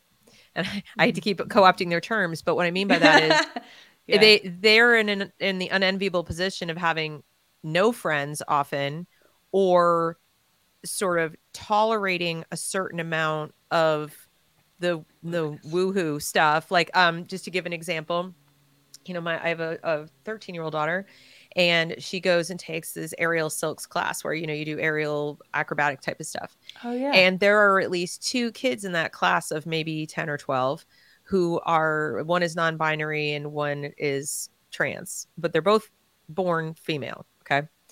And so, you know, she was trying to make friends with these kids. She's very friendly. She tries to be nice to everybody. And she was trying to make plans to have, you know, one or both of these kids over. And what I found interesting, a couple things I found interesting. My daughter was willing to accommodate them in the sense that, um, you know, one of them wasn't allowed to come over because we weren't vaccinated. And so she said, well, you know, I'll wear a mask and this and that, or maybe we can go outside and go for a walk. And, you know, so my daughter's like making all these accommodations, and the girl's like, no, no, no, no, no, we can't do that. And then the other one was saying, you know, well, my pronouns are, and I can't remember what the pronouns were, but she came to me and said, I want to have this, this person over to hang out, but I need to know, are you going to be willing to use their pronouns? And she agrees with me. Like we've had conversations and she agrees with me that this is, you know, it's like she doesn't understand what people are doing, like that that's not really a boy, whatever. But she wants, she's like, I don't know what's going on with her. I just, she seems nice. He seems nice. I just want to be friends. And I told her, I said, you know, I will refer to the child by their name. I that's what I will do because I don't I don't think I'm going to be talking about them in the third person while they're in anyway, my house. It yeah. doesn't make any sense. So I don't think you have anything to worry about. It's perfectly fine. She's like, "Are you going to be weird?" And I'm like, "No, I'm a decent human being. yeah. I don't I treat people kindly, you know, I'm not like nasty. I just, you know, but I kind of was taking her pulse. I'm like, "Well, how do you feel about all this?" And she said, "Mom, I just don't see what the big deal is." I don't know why you even care. It's none of your business. What do you care? It's none of your business. Hmm. And obviously why I care is that she feels so strongly that she has to accommodate other people. Mm-hmm. That's why I care. It's not that I'm so put off by the other child. It's that I don't really notice anyone trying to make my child feel comfortable. Yeah. And it's not that I would necessarily expect them to, but the demand is all one way, and that's yes. not friendship. So, there, as a parent, I'm trying to teach my child about making friends and what to expect from friends. And I'm stymied by this extra complication that if this were just a regular girl mm-hmm. saying, Well, you have to come to my house and you have to do this and you have to do that and you have to accommodate me, it would be a lot easier for me to say to my daughter, Do you feel like that's a great basis of a friendship that you have to do all the accommodating? And we could have that conversation. Well, there's no less reason to have that conversation. But now we're talking about someone who's got extreme health worries because of COVID yeah. and somebody who's got they're non-binary and they got pronoun issues. So now that complicates it because if I say to her, why are you making all these you know these things like because they're this and they're that and and it's really hard to parent when you're bumping up against that and all you want to do is say I don't care. Yeah. That doesn't change it. Yeah. That doesn't give them special protection. They're not wrapped in a special bubble wrap of of virtue that makes them that gives them special privileges to treat you like garbage. Yeah. Right? And to expect more from you than you can expect from them. That's not okay. But how do you have the conversation without your kid being like you're just and she's yeah. tempted to be like you're just afraid cuz they're trans. like no, I'm not. Right? Yeah. And these are conversations I believe that parents are having all over America right now yes. where they're just like I I want to teach my child courage and agency and boundaries and all these things. And my own kid isn't specifically woke, right? Like my kid's not walking around spouting this stuff. But this is the dynamic. Yeah. I would say, well, that's that big heartedness we are talking about, where exactly. someone is trying to accommodate and they're pleasing, they're a pleaser, and they want everyone to feel comfortable. And I think uh, more often than not, the that you will see that in girls, not all, not exclusively, but girls on average tend to be a little bit more of the pleaser personality, and right. um, I don't know at that age if I could have, if somebody had told me, you know, well, it's important to figure out what you think about these things and have your own boundaries for how people treat you. I don't know if that would have made sense to me. Maybe it would have. It's hard to remember back that far. I, I mean, but, I'm I'm thinking back, and I I I'm with you. I don't I don't know if it would. So that's kind of what I've fallen back on is give it time. You know, I I've tried to be I've been uncompromising in the sense of my own values. Like I've made it very clear to how I feel about a thing. Mm-hmm. But I've also told her, you know, look, you have to make ultimately make your own decisions about who your friends are going to be. Yeah. But if somebody's going to come in my house there's a limit to the accommodations because it's my home and exactly. that's and that's how that works and i hope you would you know think the same way about your life you know like what was going on but ultimately it's up to you so i've kind of tried to like ease her into it so i don't sound like some dogmatic you know like do it my way or you're wrong because then she'll just rebel anyway mm-hmm. um but i do think that the majority of parents are facing what i just described the woke adjacent, yeah. This woke adjacent thing of like, I'm trying to teach my kid character and boundaries and things in a world of people who are boundaryless mm-hmm. and are making demands they're they're they're saying you know because i am all these list of things that means you have to do the, this for me and you feel disempowered when you want to as a parent push back on that. And very often it's coming from the school. Mm-hmm. So very often, you know, we see it with the push to put like porn in the library yeah. or to teach, you know, sex ed and the thing. Well, some kids have abusive parents. I'm like, some. Yeah. but you want to treat my child like I'm abusive. So everything is we're like all in deference to the woke. It's like this group of people that were all tippy toeing around and walking in eggshells around, which is another characteristic of abuse. Yeah, a borderline. That's actually a characteristic of borderline personality disorder. Right. Where they're so right. emotionally unstable, you have to. You're everything is fraught with tension of if you say the wrong thing. That's what it was like being a social justice person. It's like that internal censor that you have in your head. I don't want people to take this the wrong way. You know, right. I have to say this the right way. What if I make them mad? What this I, is this is yeah. a good point from Cheeky Mirror. It may not make sense to them now, but you plant the seeds, and and that's absolutely correct. Lots yes. of things that I was told it didn't make yes. sense at the time, so it is worth saying. And and like I said, I'm I'm trying to find that middle ground as a parent myself, and I'm only like I'm only being open about my own experience with my kids, in in thinking that you know if somebody out there is watching this and having a similar experience, and maybe there's something we take from it, maybe not, I don't know, but um, you know, for what it's worth, I you know, there's that. Um, so we're coming up on. I've taken so much of your time, but I do oh, before we finish, I want to make sure that we talk a little bit because you've touched on it slightly, but I don't want to finish this off without making it clear that you went through a grieving process. Is that correct? Yes. So if you do have kids coming out of this, no matter what age, maybe they're later in life like me. right. uh, yeah, there is a grieving process because you're you're losing things. You're doing like in the Cain and Abel story, you're making sacrifices like Abel if you choose to make those sacrifices, I mean, they're they're real.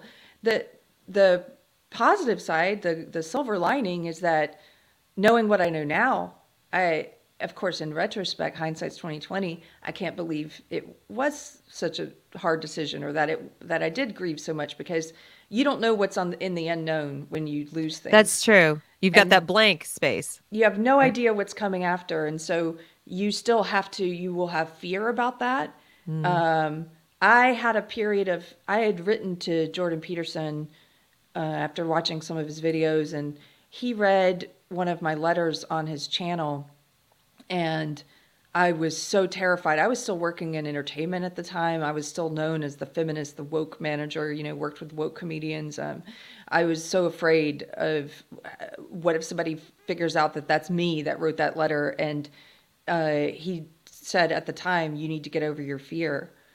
But that was six months later until I was over my fear. I knew logically what he was saying, what he meant, and I agreed, but it was a process. It took me six more months until I wrote my first essay of trying to come out and explain to my social justice friends what I was grappling with. And during those six months, it was it was just I guess it was a period of both becoming more confident in what I, as an individual, actually believed. What things had I interrogated and come to my own opinion on? Mm-hmm. And then also grappling with, well, what am I going to lose? And having to become okay with that. Because the fear of the fear of continuing to be a part of that ideology became mm-hmm. greater than the fear of what I was going to lose because I that ideology is evil Right. It is racism disguised as anti-racism. It is sexism disguised as anti-sexism. It's oppression disguised as anti-oppression. Like to to to use people in the way that it does, and to turn people well-intentioned, a lot of them kids, college mm-hmm. kids, and turn them into foot soldiers for such evil, for the opposite right. thing of what they think they're doing. I couldn't stay quiet anymore, mm-hmm. and but when I did speak, it was like, yeah, these things happen. I lost uh, my whole social circle pretty much unfriended me eventually. Um, you know, I, I had you get have to get over that fear of what you're going to be called. This is big for kids because you know it's your whole social group that you might lose, and they're going to call you a ra- the worst thing that that a person could be, a racist, and you know that it's not true. But what you have to get over that fear of what if everybody else thinks it's true? It's true. So what? So what? The truth is more important and and when you come to that place i don't know how you get there but when you come to that place of saying the truth is more important i'm going to cling to the truth even if everybody else believes the lie about me right. um, there's a whole grief that happens there i think a lot of it is death of ego i'm yeah. still going through that in different ways I guess you never get over death, learning death of ego, but it doesn't matter what they think. This guy asked me once, um, this was recently. He, you know, people have these like, uh, these problems they do. They, they're like, would you rather that game? Would you rather? Yeah, yeah. Mm-hmm. Okay, so it wasn't a whether would you rather, but it was similar. He said, he said, um, well, I guess it was a would you. He said, would you rather have sex with a bear and have nobody know that you did that, or or would you rather not have sex with a bear and have everybody think you did? And I was like, I'd rather not have sex with a bear and have everybody think I did. like, right. duh. But that wasn't a duh for him.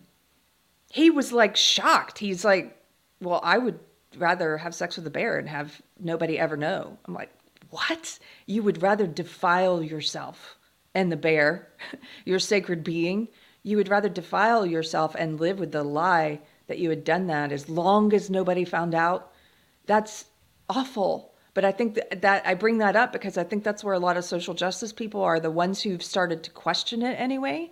Mm. They are like, I would rather live this lie of this evil ideology and let people think I believe in it too, mm-hmm.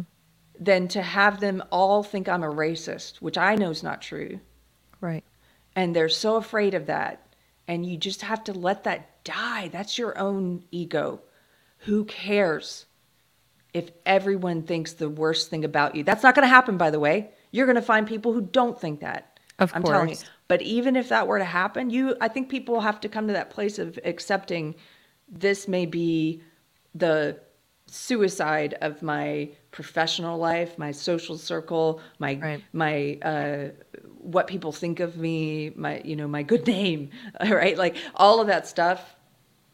Is that weird I, that your good name would be associated with so much hate and yeah. anger and fear and all yeah. these negative emotions and and I just every day I'm so glad I grew up with like Jiminy Cricket it sounds so it sounds so trite, but you know, like always let your yes. conscience be your guide. I remember even as as a kid coming up against some of those situations. I mean, nothing like the bear, but the kind of mm-hmm. thing where I knew in my mind that I hadn't done anything wrong. You know, like and that was so much better than doing something wrong and having to like even if no one knew about it, just like carrying that around carrying around something that you're that you are ashamed of or carrying around something that you wish you didn't do those kinds of regrets are are excruciating. And i can't imagine i actually find it very liberating very freeing to care less about what other people think. We all care a certain amount. There's nobody who cares zero okay? But the less i can care in many situations like it's very freeing Mm-hmm. You know, it, it just it's like a weight off your shoulders to be. I hate to use this word, but I'm gonna do it anyway. Authentic, but you know, to like to be your true self, and and at the same time, I recognize that that is something extremely difficult for children because yes, they're still al- figuring out who it is. but they also know what authenticity is. Kids are they can sniff it out. That's even true. It, and even if they're in this cult of belief, that's what causes that internal something's off and they don't quite know what it is because they may meet an, a kid who's authentic and who's not part of the cult and they may judge them because they're in the cult and this is what they're doing but internally right. they know there's a part of them that knows the truth and that respects that person. I, I fully believe this because they can smell the authenticity. That's a person who actually is not a conformist right? They know that. And meanwhile they're all looking exactly the same and wearing their uniform and they're blue hair and their mask and tats and piercings and this person is like not conforming. They know that. And right. i think they secretly crave it even if they've pushed it down. They want kids especially want authenticity. So right. There's a, a i know i'm bringing it back to the bible but i've i've found there you were talking about how things that you the seed Cheeky Mare said things that seeds that are planted a long time ago and they maybe don't make right. sense until later. There's so many aphorisms, there's so many Bible verses, there's so many things that I used to think were cheesy and trite, and now I'm like, that's absolute truth. I may, it makes sense. No wonder we say that. You know, right. like and yeah, the, there's a reason that that book is still around. Uh, yeah, all this time. Yes, so, and there's this know. one verse where uh, Paul talks about all of his worldly accomplishments that he lost. Right. When he when he became a Christian. And he says, I consider them all dung. Poop. They're all shit. right. All of those things that we put all this stock in, what other people think of us, our reputation, our accomplishments, none of that matters compared to having the truth. I would agree. It's it's a it's a it's a tough lesson to learn though, and it takes a long time. I think for you know, it's part of the maturation process is finding out like what actually matters, what lasts, um, and you know it's part of why I get so worked up when I see adults in a position to take care of children and teach children. You know, telling them the opposite is true, like telling them your identity is this, and you know when you're six, like that is so harmful. like to tell a kid to nail a kid down to a chart yeah. at such a young age and not just to you know say you know what it's a you're a work in progress and by and i mean that word work in progress in other words you are going to be working on you no one else can do it no one mm. can tell you who you are no one can define you and i thought the whole point of the movement to accept people who are gay and lesbian and so forth was to just be like, whoever you are, I love you anyway. Like you get to be who you want to be. You get to love who you want to love. You get to live life on your terms. That is a, but so do I. you know, like in other words, that that was a mutual, like that people wanted mutual respect, and it's turned into no, no, we're better beings than you, yeah. and we're it's the superiority thing, yeah. and um, I mean, you know, we could we could keep going and going and going for hours, but I know that you, have got other things to do. And I just I'm so grateful that you came and, and shared all this so openly with us because I know there are parents out there who are dealing with this. Like I said, probably most of them dealing with it like how I'm experiencing it because that's just majority, you know. Mm-hmm. But there are a fair number who probably have a child, might be a younger version of what you were when you went through it, but they're just sitting there like, what what the hell? I, I sent my kid to college a reasonably, you know, normal person. I mean, I don't mean say normal, but you know, a person yeah. who I thought had their own identity, and now they're coming home parroting things like they're yeah. almost a robot. And um, I, I I feel like you you've given people hope. I hope people listening feel like that your child can come out on the other side of this. It might be a long time. Yeah. My aunt prayed for me for 20 years. Get busy, I, mom and dad. That's amazing to me. You know, and meanwhile, I was writing her letters telling her what a tool of white supremacist patriarchy she was. I like I just I you know, I I don't know, but I would love someday to create, you know, maybe we can talk about it in another another time, but create a course it's almost like create a course. I mean, people would have to come to it of their own free will, obviously, you know, mm-hmm. but like a course for people ranging in age from, let's say, like 16 to whatever, infinity, uh, that would be aimed at, you know, re examining your identity.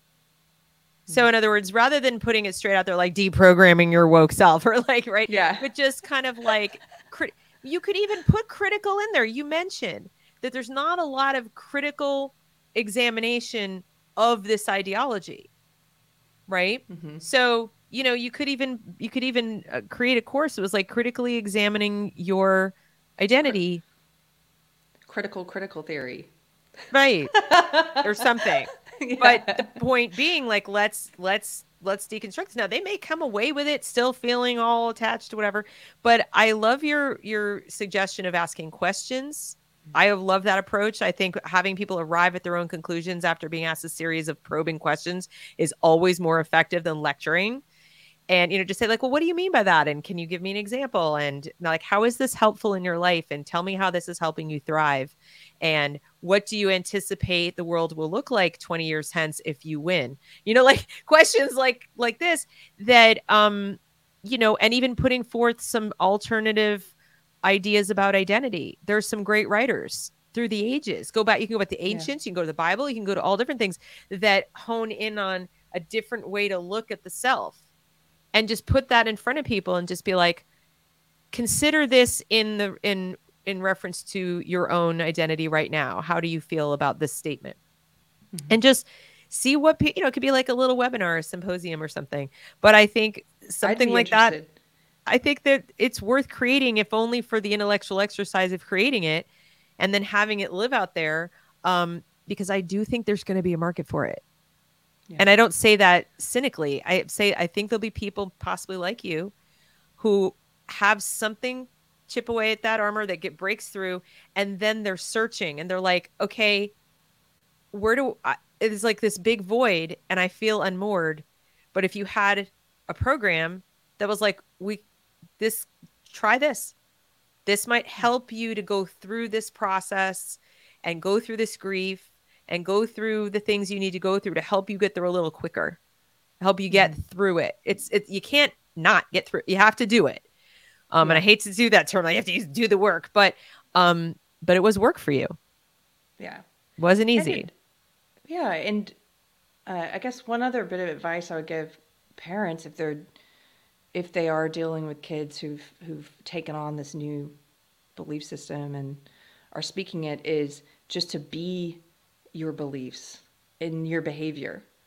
Because so much it, it, doesn't matter what you say truly it matters how you treat them.